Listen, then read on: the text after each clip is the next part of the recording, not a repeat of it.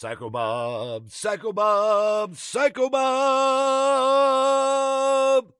Psycho Bob says, meow.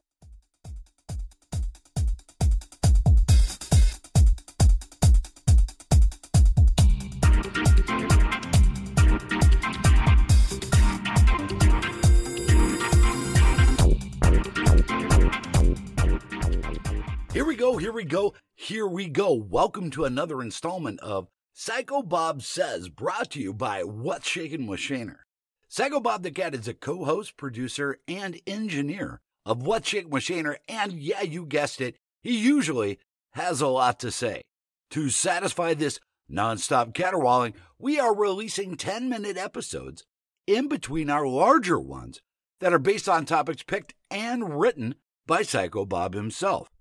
To find all of the episodes of What's Shaking with Shaner and Psycho Bob Says, head over to our website, shakinshaner.com. That's right, shakinshaner.com.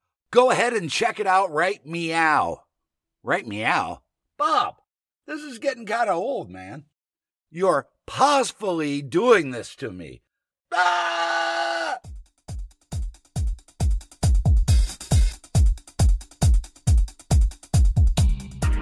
Today, Psycho Bob says, How bad can these ads be? Well, they can be pretty bad, as you already know, because in our episode, What's Shaking with Shaner number 13, The Crash at Crush, we explored failed marketing and publicity stunts, such as Pepsi's failed numbers fever in the Philippines and that humongous failure of the head on train collision at Crush, Texas. Recently, we've discovered even more of these failures that really just need to be talked about. So, Psycho Bob and I thought, how bad can these be? From the you are a special kind of stupid category, first up is the restaurant Hacienda in Indiana. They had a billboard that showed a giant margarita with the company logo. However, next to the margarita were the words, We're like a cult with better Kool Aid to die for. That kind of went dark pretty quickly, didn't it? I mean, who doesn't want to allude to the murderous cult that committed mass suicide in Jonestown in 1978, right? According to Adweek, the billboard lasted for only two weeks, well, maybe two weeks, before the restaurant was forced to take it down. Yeah, you know, somebody over there was thinking, you know what really sells food? Linking our product to cultists who willingly drank poison. I mean, yeah, how could that go wrong? Next is Todd Davis, the CEO of Lifelock. He thought he was smart, but really, yeah, you guessed it, he was a dumbass. Why do you ask? Well, he was famous for putting up internet ads featuring his real social security number with captions such as, I'm Todd Davis, this is my social security number, along with the claim that Lifelock makes your personal information useless to criminals. Well, maybe not, because identity thieves used Todd's social security number to commit, that's right, identity theft over a dozen times, from taking out personal loans in his name to starting an AT&T account and racking up thousands upon thousands of dollars in charges. You might say the ad was kind of a giant flop, a little bit of an embarrassment, but Psycho Bob says, hey, dumbass, that was a catastrophic failure. Hey.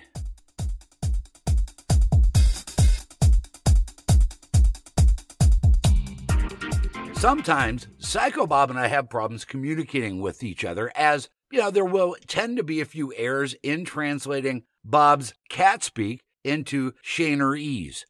But if you are a major corporation, these types of things should just never happen. They shouldn't. But as we all know, they do. For example, Pepsi's advertising slogan in the 1960s was Come alive, you're in the Pepsi generation. The slogan was meant to revitalize Pepsi's image and target the younger audience, branding Pepsi as the soda company of the future. While the campaign was generally very successful, it faced a major obstacle in China, where the company allegedly mistranslated it into something a little bit different, more along the lines of drinking Pepsi would bring back your ancestors from the grave. But my question then is why why hasn't Pepsi not thought of this in the terms of a marketing gimmick and turned this into a zombie movie in China? Come on, that's a hell of a great idea. Somebody dial up Pepsi right frickin' now. Then there is Wang Computers, which was a major computer company in the 1970s. Its advertising motto was Wang Cares. Sounds nice, right? Just a small problem. In British branch offices, they refused to use the motto, which initially really perplexed the management team in the United States. Of course, Wang Cares kind of sounds like the British derogatory slang word wankers. Wankers, wankers. It's a classic example of international advertising gone wrong. Dumb wankers. But others have made mistakes internationally, like translation errors. Irish Mist is a whiskey based liqueur product produced in Dublin, Ireland. Its golden color and unique taste make it popular in Ireland, but when the company attempted to launch sales in Germany, they were very dismayed by the lackluster response.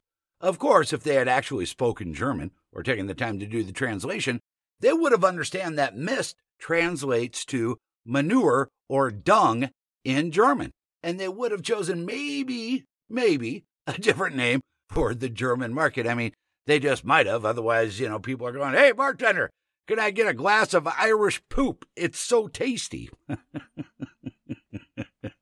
yeah, poop jokes are funny. At least Rolls Royce changed its silver mist model to the silver shadow once they realized the meaning of mist in German. That was a really smart move because they really didn't want anybody to say, I love cruising down the Autobahn in my silver turd mobile. You're right, Bob. These are pretty craptastic.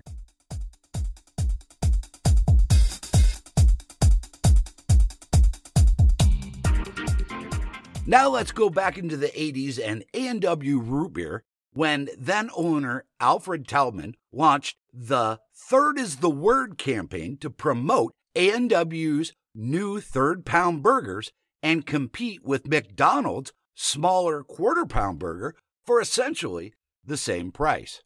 Taubman recounted this example in his book, Threshold Resistance, and he said, we were aggressively marketing a one third pound hamburger for the same price. But despite our best efforts, including first rate TV and radio promotional spots, they just weren't selling.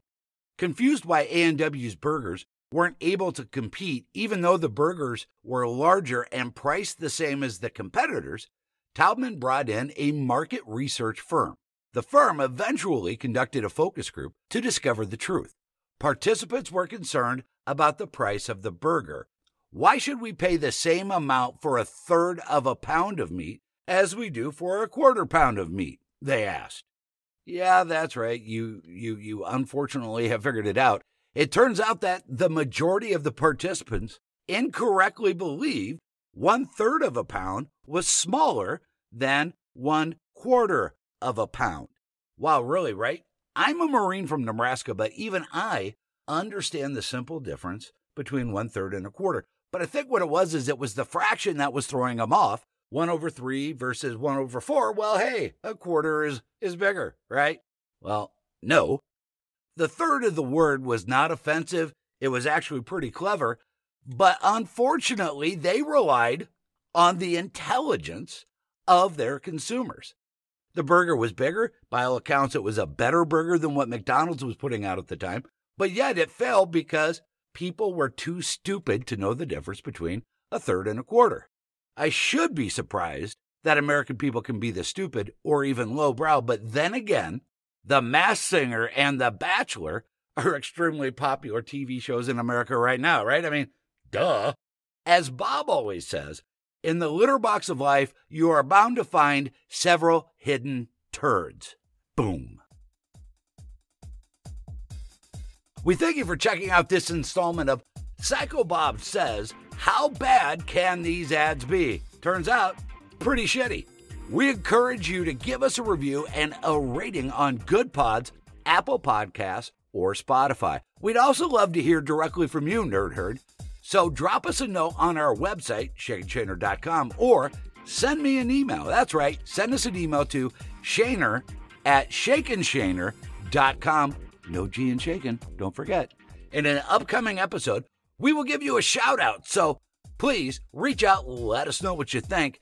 And you can also find us on Twitter at Shaken Shaner, no G in shaken. Until next time, Psycho Bob says, press pause and live in the here and meow. And I, Shake Shaken Shaner, say, thanks again for spending some of your precious time with us. And until next time, when we again embark on a quest into the passion and the madness of the geek, the nerd, and often the absurd. Thanks, everybody.